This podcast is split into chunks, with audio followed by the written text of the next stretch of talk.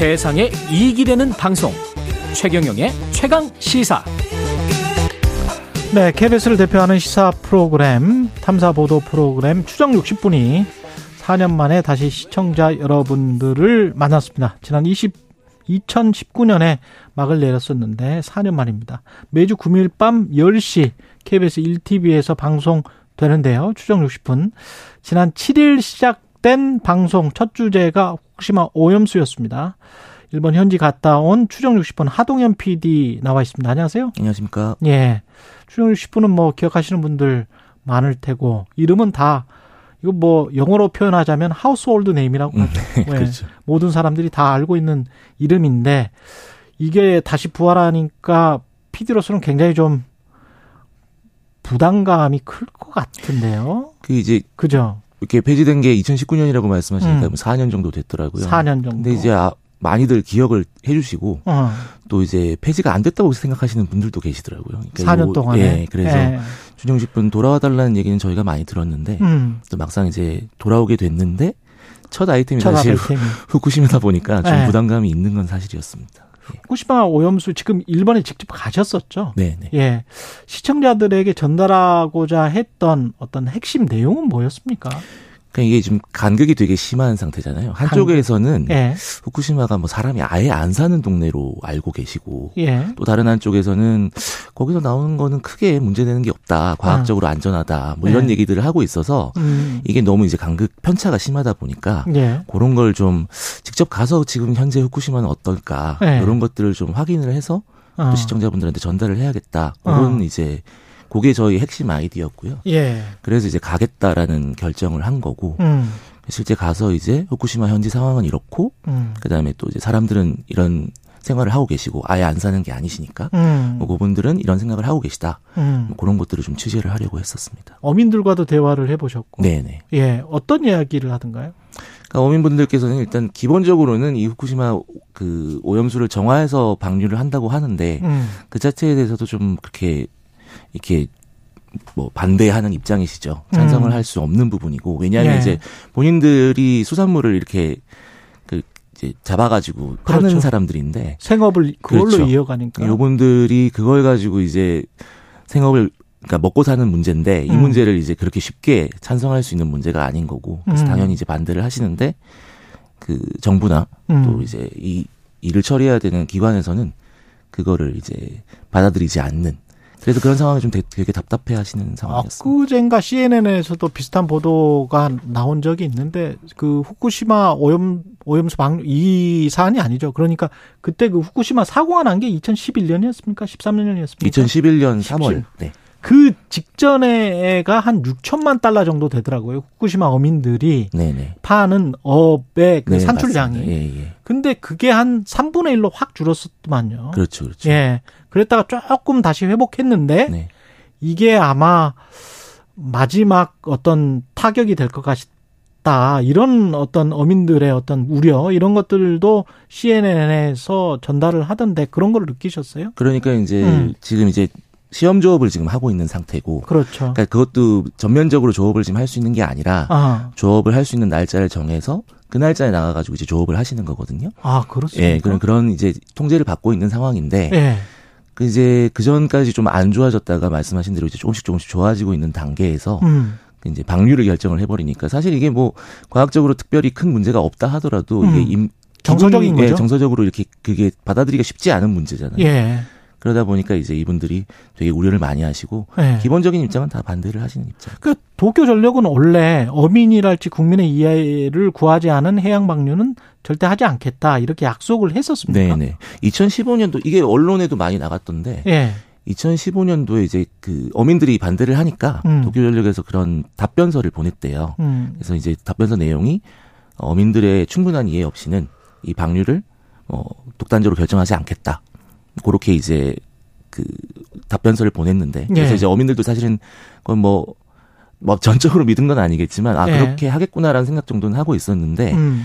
이번에 이제 취재를 했을 때 어민분들 말로는 설명회가 한 번 있었다고는 해요. 그러니까 방류가 방류를 하게 됐으니까 음. 그 부분에 좀 양해를 해주길 바란다. 아. 근데 그건 이제 설명회지 설명회지 협의가 아니잖아요. 협의나 예, 동의를 예. 구하는 절차는 없었다. 예, 그래서 이번 6월인가에 왜 후쿠시마 어민들이 직접 이제 정부 찾아가서 왜 예. 항의하고 음. 반대한다고 의견을 전달한 게 있지 않습니까? 이 뉴스에 음. 많이 나갔는데 예.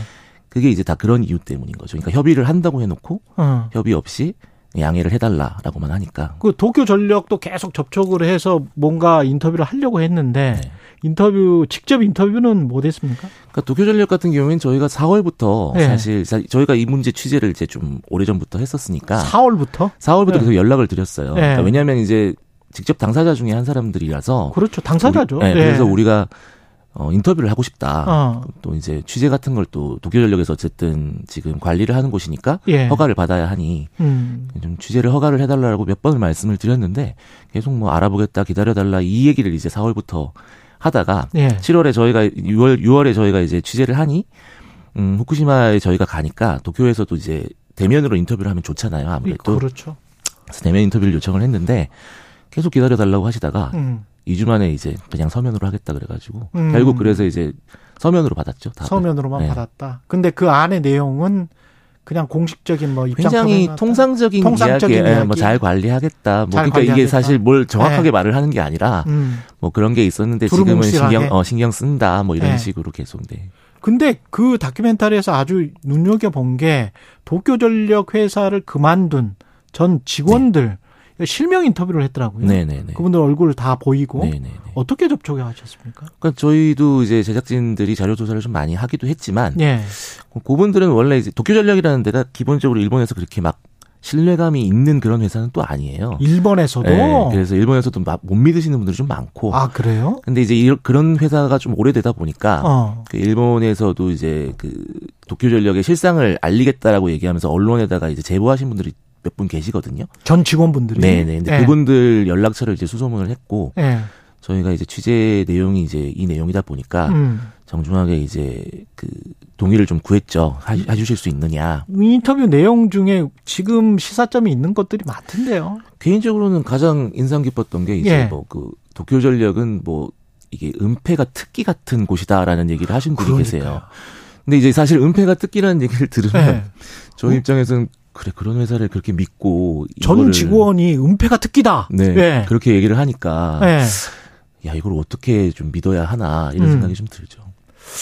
그리고 그 제대로 알리지도 않고 먼저 뭐 사고가 크게 날 것 같으니까 도망쳐 버렸다. 네. 관계자가 네네. 방송 중에 그런 이야기도 나오던데 네, 네. 그것도 좀 충격적이었습니다 사실은. 그러니까 이제 사실 도쿄전력 입장에서는 그 도쿄 전력에 있는 그 개- 임원들이 뭐 물론 모두가 그러시는 않- 않으시겠죠. 근데 그 의사결정에 있는 그 분들이 음, 기본적으로는 이렇게 책임을 별로 지고 싶어 하지 않고 음, 그리고 이제 어떤 결정이 어떤 그 결정을 해야 되면 공개를 우선적으로 하는 게 아니라 예, 우선 이제 여기 이거를 생각을 해보고 잠깐 밀어놨다가 그 다음에 이제 뭐 음, 이제 버틸 수 없으면 그때 뭐 공개한다거나 이런 경우가 예, 매번 있었던 건 아니어도 음, 그러니까 몇 건이 그런 경우가 보였다는 거죠. 실제적으로 그분들이 증언하는 것도 사실 그런 내용들이고. 도쿄 전력뿐만이 아니고 일본의 기업 문화가 약간 그런 지적들을 예. 서방 언론으로부터 받은 기억은 좀 나네요. 사실 그죠, 생각해 보니까. 숨기는 게 약간 예. 이제 하나의 특기다라고 는 특히 이제 도쿄 전력 관련해서 그렇게 말씀들을 하시니 그렇죠. 사실 이제 취재를 하는 입장에서는 좀 아 이게 좀 위험할 수도 있겠구나 신뢰에 좀 문제가 네, 있을 네. 수 있다. 걱정할 수 있겠구나 이런 도쿄 전력 해명이나 반론은 있었나요?